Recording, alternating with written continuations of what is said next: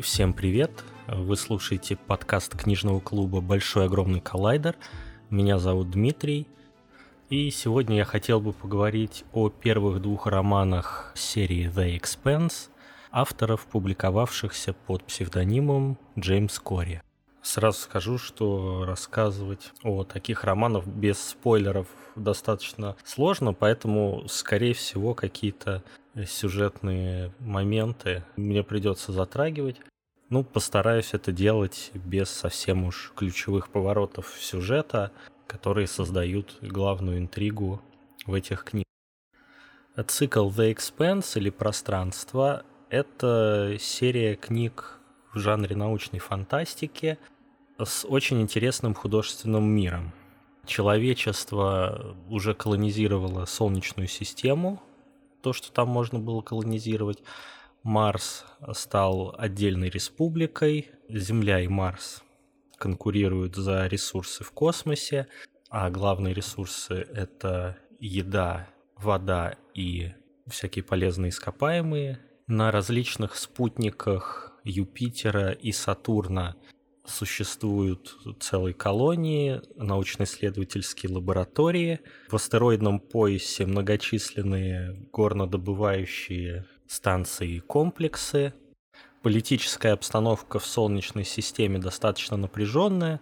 Марс уже объявил о собственной независимости, а Альянс внешних планет — это разрозненные группы тех, кто живет в астероидном поясе и на спутниках за пределами астероидного пояса, считают себя эксплуатируемыми Землей и Марсом, поэтому тоже подумывают об обретении независимости, проводят различные диверсии, теракты, восстания, забастовки.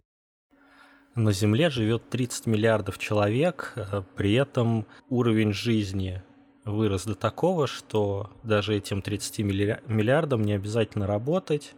Ну, если ты хочешь работать, ты можешь найти какое-то занятие по душе, а если не хочешь, то можешь всю жизнь жить на пособие. Тебе будут давать там еду, воду, живи сколько хочешь. Марс технологически превзошел Землю, его население гораздо меньше. Несмотря на терраформирование, условия жизни все равно тяжелые и не такие безопасные, как на Земле, поскольку собственной атмосферы у Марса нет. Жизнь вся происходит под куполами, и в случае, если будет нарушена их герметичность, то может произойти экологическая катастрофа, но вот э, Марс за счет своих тяжелых условий жизни, тяжелых условий труда постоянно работал, не находится в таком изнеженном состоянии, как земляне, поэтому его научная составляющая, военно-техническая составляющая гораздо дальше продвинулась, чем у землян.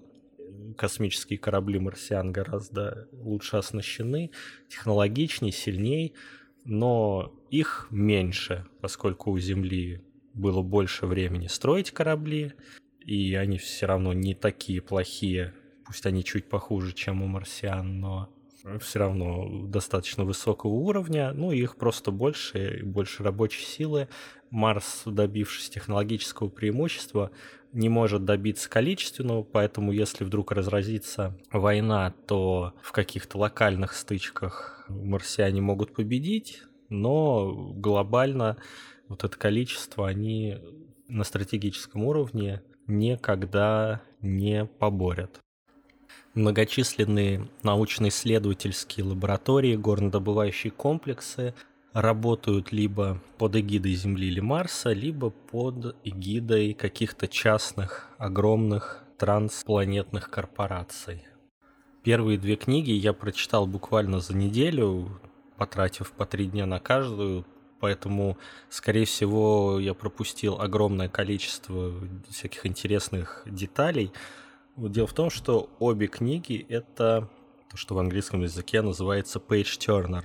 Они настолько остросюжетно написаны, настолько не отпускают от себя, что ты буквально э, стремишься как можно быстрее перевернуть страницу, чтобы узнать, что будет на следующей. Ну, остановиться невозможно. Вот я читаю обычно перед сном и читал буквально вот по несколько часов до того, как отключусь, чтобы потом на следующий день также продолжить чтение. Под жанр тоже выбран очень удачно, на мой взгляд. Книги сочетают в себе приключения экипажа одного космического корабля, который бороздит просторы Солнечной Вселенной, постоянно сталкиваясь с какими-то кризисами и принимая участие в разрешении этих кризисов. И параллельно идет большая политическая игра между крупными игроками, правительством Земли, правительством Марса и альянсом внешних планет, которые борются между собой за влияние в Солнечной системе. Напомню, что технологическое развитие в этой вселенной позволило межпланетные перемещения по Солнечной системе, но межзвездные перемещения до сих пор недоступны. Первый роман «Пробуждение Левиафана» задает тон всему циклу. Название обоих романов выбрано достаточно интересно и удачно. Это такие отсылки. Я тоже о них постараюсь рассказать. Левиафан — это чудовище, олицетворение хаоса, которое пожирает проклятых после их жизни. То есть нечто неуправляемое, случайное, отрицательное, злое. И первая книга рассказывает о пробуждении Левиафана в этой вселенной The Expanse. Дело в том, что э, когда жизнь только зарождалась на Земле несколько миллиардов лет назад, инопланетная раса из другой галактики отправила на Землю пакет со своей инопланетной технологией, молекулярной. То, что в книге называется протомолекула, приставка прото означает первородный, первозданный, первобытный. И цель этого пакета, отправленного на Землю в момент зарождения жизни на Земле, была переконфигурация всей жизни на Земле определенным образом. Но произошло случайное событие, поскольку множество космических тел в Солнечной системе движутся по своим круговым орбитам. Этот пакет врезался в спутник Сатурна Феба и остался там. Таким образом, мы с вами родились, жизнь через 4 миллиарда лет, жизнь на Земле не подверглась вот этой переконфигурации, планируемой пришельцами, и шла тем чередом, тем историческим путем, который мы с вами знаем ну, в рамках того, сколько мы вообще можем знать. И вот одна из корпораций обнаружила уже с помощью своих спектральных исследований космических тел, космоса, обнаружила какую-то непонятную субстанцию на Фебе, сделала предположение, что это может быть инопланетная технология, и начала ее исследовать. Таким образом, человечество впервые столкнулось с Левиафаном, когда освоило космические путешествия, и, начав с ним взаимодействовать, пробудило его, Левиафан начал пробуждаться, потому что нет никакой гарантии что эту технологию можно контролировать, подчинить своей власти, использовать, но человек часто вот олицетворяет такое безудержное любопытство, любознательность, стремление к знаниям, стремление к подчинению контроля все, что он видит, даже если он чего-то не понимает, и инопланетная технология, называемая протомолекулой, попала в руки человека, и корпорация начала ее исследовать, начала с ней работать. Исследованиями протомолекулы занимается компания Протоген, являющаяся подразделением самой богатейшей межпланетной корпорации Мао Квиковски, дочь Мао, Жюль Пьера Мао, который создатель и владелец этой мегакорпорации, бунтарка, молодая девушка, которая любит соревноваться на космических яхтах, участвовать в гонках. Ей не нравится весь этот корпоративный дух, борьба за власть. Она топит за свободу, и она бежит из своей семьи, бежит с земли, присоединяется к бунтовщикам в альянсе внешних планет. И первая книга начинается с того, что корабль Скопули, на котором она путешествует, выполняет какие-то задания вместе с представителями Альянса внешних планет, с теми, кто живет в астероидном поясе и за его пределами. Их корабль подвергается нападению научного судна, научно-военного судна Протагена «Анубис». Все члены экипажа Скопули, включая дочь Мау, попадают в плен, и ученые с этого судна «Анубис» начинают проводить эксперименты с протомолекулой, она есть на борту, над этими членами экипажа, потому что их научная программа достаточно широкая. Я ее подробности постараюсь не раскрывать, чтобы вам было интересно читать, если вы еще не читали или не смотрели сериал. Кстати, сериал прекрасно совершенно сделан, с большой любовью к оригиналу, прям очень близко к тексту. Для того, чтобы отвлечь внимание всей Солнечной системы от своих научных экспериментов, скрыть их, проводить незаметно, компания Протоген использует э, вот этот захваченный корабль Скополя в качестве приманки. Они устанавливают на него маячок марсианского производства, включают маячок, который передает сигнал СОС в космос, и неподалеку от этого корабля оказывается ледяная баржа Кентербери. Это корабль, который летает и собирает лед в космосе, чтобы потом сделать из него воду и продавать воду и лед в астероидном поясе поскольку больше воду тем, кто живет в астероидном поясе, взять негде. Соответственно, ледяная баржа Кентербери отзывается на этот сигнал о помощи, и на этой барже находятся четыре главных героя, которые будут летать по Солнечной системе на протяжении всего цикла и вот решать возникающие проблемы, иногда и создавать их. Это капитан Джеймс Холден, землянин, которого за дисциплинарные нарушения изгнали из земного космического флота, и вот он подался обычным работягой. Э, на Кентербери он помощник капитана. Это Наоми Нагата, инженер, механик Эймос Бертон и пилот Алекс Кармаль. Капитан Кентербери, получив сигнал о помощи с маячка, установленного на Скополе, согласно процедурам и регламенту который принят всеми участниками космического движения, должен проверить этот сигнал о помощи и оказать ее, если кто-то выжил на борту корабля. Он отправляет четырех главных героев на шаттле в сторону этого корабля, чтобы они проверили, есть ли выжившие. И этого и добивался экипаж корабля протогена Анубис, когда шаттл вылетает с баржи Кентербери. Анубис выключает свою маскировку, он все это время находился в засаде, уничтожает на глазах э, четырех вот этих высадившихся проверить скопули членов экипажа. На их глазах он уничтожает баржу и исчезает. Выглядит все так, будто марсианский флот заманил в засаду земной корабль, уничтожил его и спровоцировал войну. Соответственно, вся Солнечная система будет обсуждать этот инцидент, стороны будут готовиться к войне, и научные эксперименты, которые проводят Протоген и корпорация Мауквиковские, останутся в тени, никто про них не узнает. План был такой. Ну и с этого момента все завертелось. Джеймс Холден становится капитаном, поскольку капитан баржи уничтожен вместе со своей баржей, он начинает искать справедливости и возмездия, отношения между Марсом и Землей накаляются.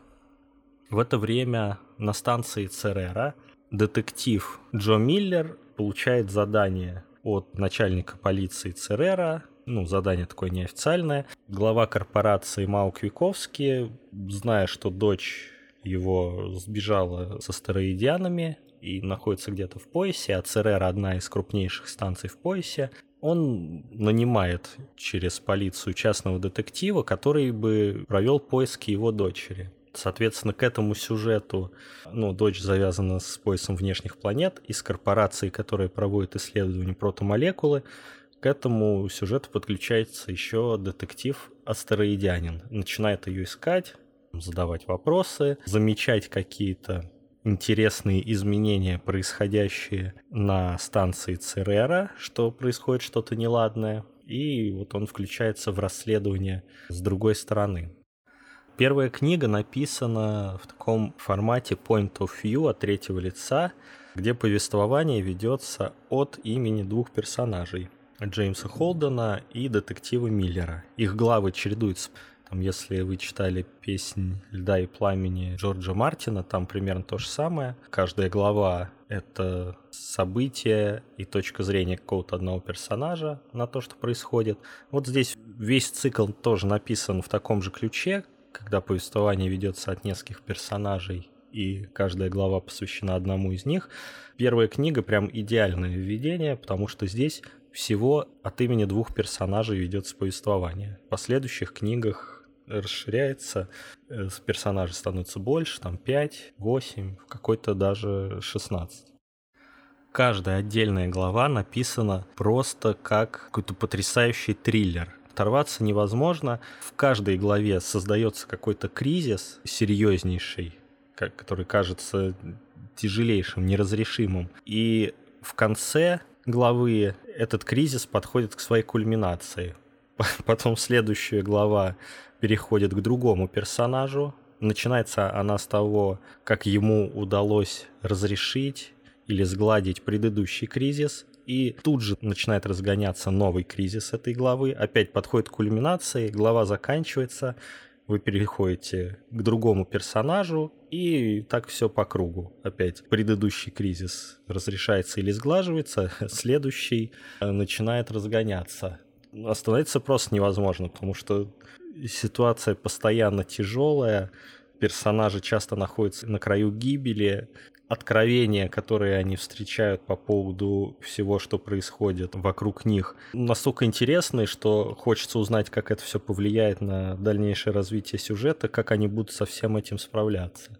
В первой книге вы постепенно с двух сторон подбираетесь к моменту пробуждения Левиафана, к последствиям, которые на всю Солнечную систему окажет встреча человека научной компании Протоген с инопланетной молекулой.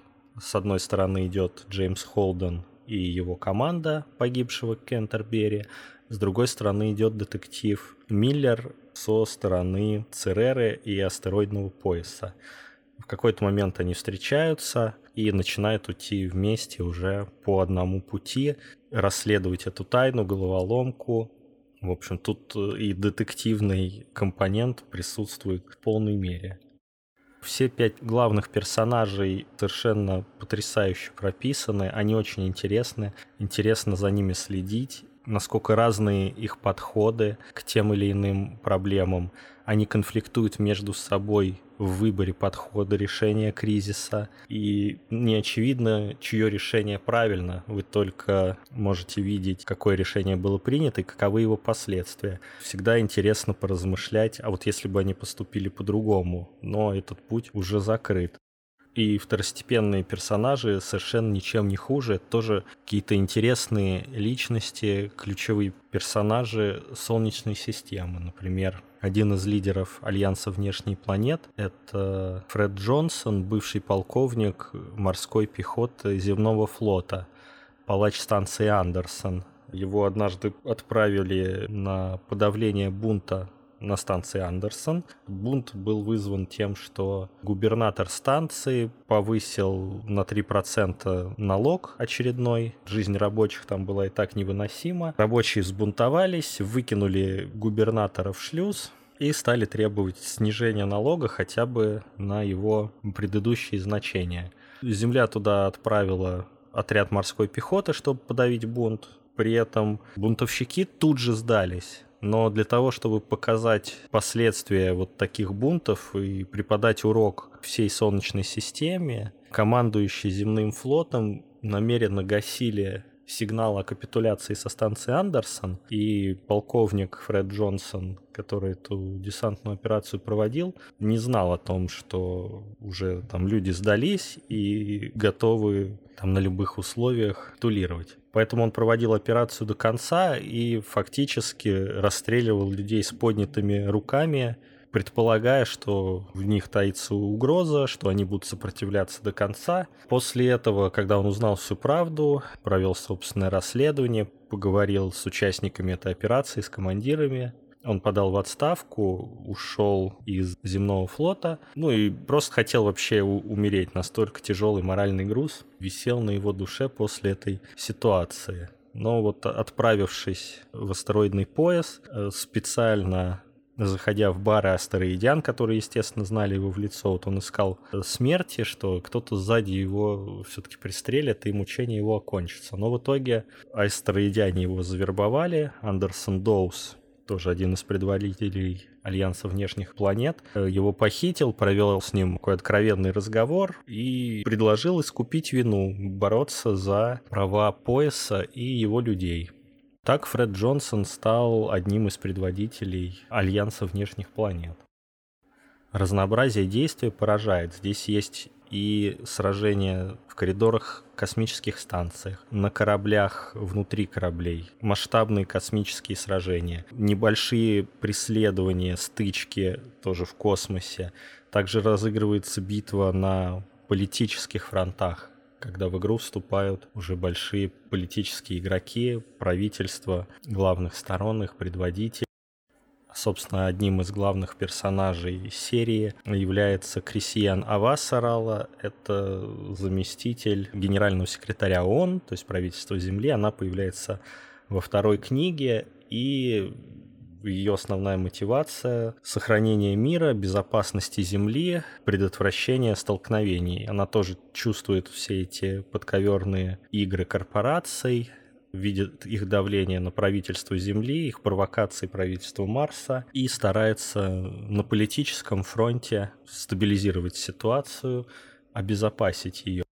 Вторая книга называется «Война Калибана», и название тоже неспроста дано.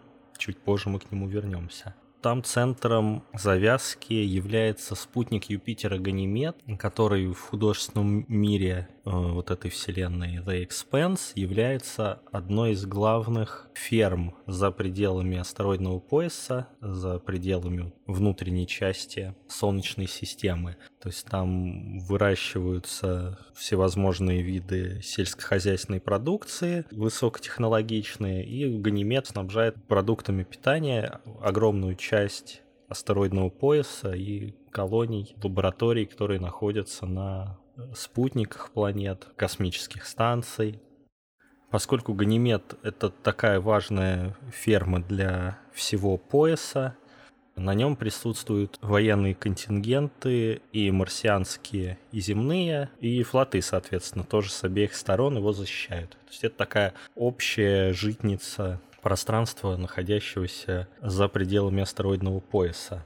И все начинается с того, что отряд морской пехоты земной начинает бежать через пограничную территорию в сторону марсианского отряда морской пехоты или космической пехоты. При этом ну, марсиане видят, что на них бегут земные пехотинцы, думают, что это провокация, что сейчас начнется бой за Ганимед, но выясняется, что земные пехотинцы от кого-то бегут. И бегут они от какой-то ужасно модифицированной твари с голубыми глазами, которая, добираясь до каждого из пехотинцев, разрывает его на части одним ударом. В этом сражении сержант морской пехоты марсианской Бобби Драппер, тоже один из главных героев цикла, принимает верное решение не атаковать земных пехотинцев, разобраться в ситуации, замечает эту тварь, пытается вместе со своим отрядом ее атаковать, но в итоге после бойни выживает лишь она одна. Становится свидетелем этой ситуации, на ее скафандре есть запись. Опять же, все это выглядит как провокация войны между Землей и Марсом, и правительство снова трясут оружием, готовы после этого инцидента развязать войну. Прошлый инцидент как бы обошелся, там удалось все замять. И вот сержант Драпер становится таким важнейшим ключом к тому, чтобы остановить войну и доказать, что это была не провокация землян, а снова утечка инопланетной технологии. Что же произошло? Оказывается, что на Ганимеде есть группа детей с болезнью иммунитета. Иммунитет недостаточно хорошо борется с различными инфекциями, бактериями, болезнями, но современный уровень технологий и фармацевтики позволяет сохранить жизнь таким детям, продлять ее, и они, в общем, с минимумом каких-то проблем могут продолжать жить. Так вот, после экспериментов протогена со скрещиванием протомолекулы с обычными людьми, они поняли, что человеческий иммунитет сопротивляется воздействию протомолекулы, и вот эффект их взаимодействия достаточно сложно применить на практике. Поэтому следующей научной идеей было найти детей без иммунитета, которые не будут сопротивляться воздействию протомолекулы, и скрестить их вместе. Собственно, вот этот монстр, который бежал по поверхности Ганимеда, это один из детей, которому подсадили протомолекулу, вот он стал таким совершенным оружием, таким чудовищем, очень сильным, нечувствительным к боли, к выстрелам, к ракетам, к взрывам, если это не атомный взрыв, прям и он в эпицентре не находится. Почему война Калибана? Кто такой Калибан? Это имя ни разу не упоминается во второй книге серии The Expanse. Калибан — это полудемон, раб из э, пьесы Шекспира «Буря». В пьесе волшебника Проспера, герцога Миланского, свергает его брат, отправляет его в изгнание, сажает на ветхий корабль, и вот волшебник Проспера, законный герцог Милана, оказывается на острове, на котором живет только полудикарь, полудемон Калибан. Проспера делает этого Калибана своим слугой, заставляет его делать всю черную работу, и впоследствии возникают интриги между теми, кто оказался на острове. Калибан предает своего хозяина, пытается его убить, но ничего не дается тем, кто замышлял плохое против Проспера, и в итоге Проспера всех прощает. Вот как описывает Проспера Калибана в самой пьесе. Тот самый Калибан тупой и темный, которого держу я для услуг. Ты помнишь ли, в каких жестоких муках ты изнывал, когда сюда я прибыл? Твоим стенанием в торе выли волки, внушал ты жалость яростным медведям. То были муки ада. Сикаракса уж не могла тебя освободить. Но я, прибыв сюда своим искусством, сосну разверз и выпустил тебя. Впоследствии он сетует, уже поближе познакомившись с Калибаном, с его повадками. Нет, Калибана мне не приручить, он прирожденный дьявол, и напрасны мои труды и мягкость обращения, напрасно все. Становится с годами он лишь еще уродливей и злей но я их покараю, всех, да так, что завопят. Ну и момент предательства Калибана своего хозяина. «Прощай, хозяин мой, прощай. Не стану я ему в угоду весь день таскать дрова и воду, и рыбу загонять в запруду, и стол скоблить, и мыть посуду. Прочь рабство, прочь обман. Бан-бан, ка-калибан. Ты больше не один, вот новый господин твой добрый господин. Свобода, Эгей, Эгей, свобода. Ну, символизм очень легко проследить. Вот эта протомолекула становится неуправляемым, неконтролируемым демоном, которого люди все еще пытаются приручить. Какой-то момент она их предает, вырывается из-под контроля и нападает на них.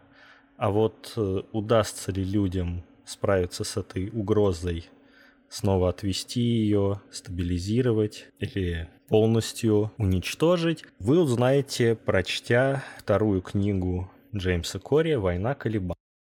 По накалу, по триллеровости она ни капли не уступает первой. Здесь уже ведется повествование от нескольких персонажей. Это сержант морской пехоты Бобби Драппер, который становится свидетелем бойне с Калибаном, с этим монстром, созданный скрещением протомолекулы и ребенка с болезнью иммунитета. Это Джеймс Холден, по-прежнему ищущий правду. Это ученый Пракс на Ганимеде, чья дочь пропала, и он пытается ее найти.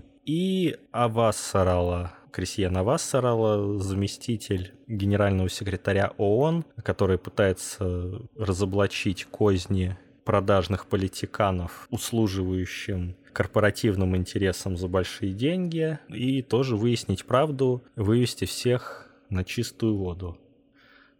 Постарался я по минимуму спойлерить, так рассказал завязку, которая, возможно, вас заинтересует, если вы не смотрели сериал. Читать, кстати, после сериала, я смотрел сначала сериал, все равно безумно интересно, потому что, ну, в книге, как это обычно бывает, как бы сериал бережно не воссоздавал источник, все равно в книге гораздо больше деталей.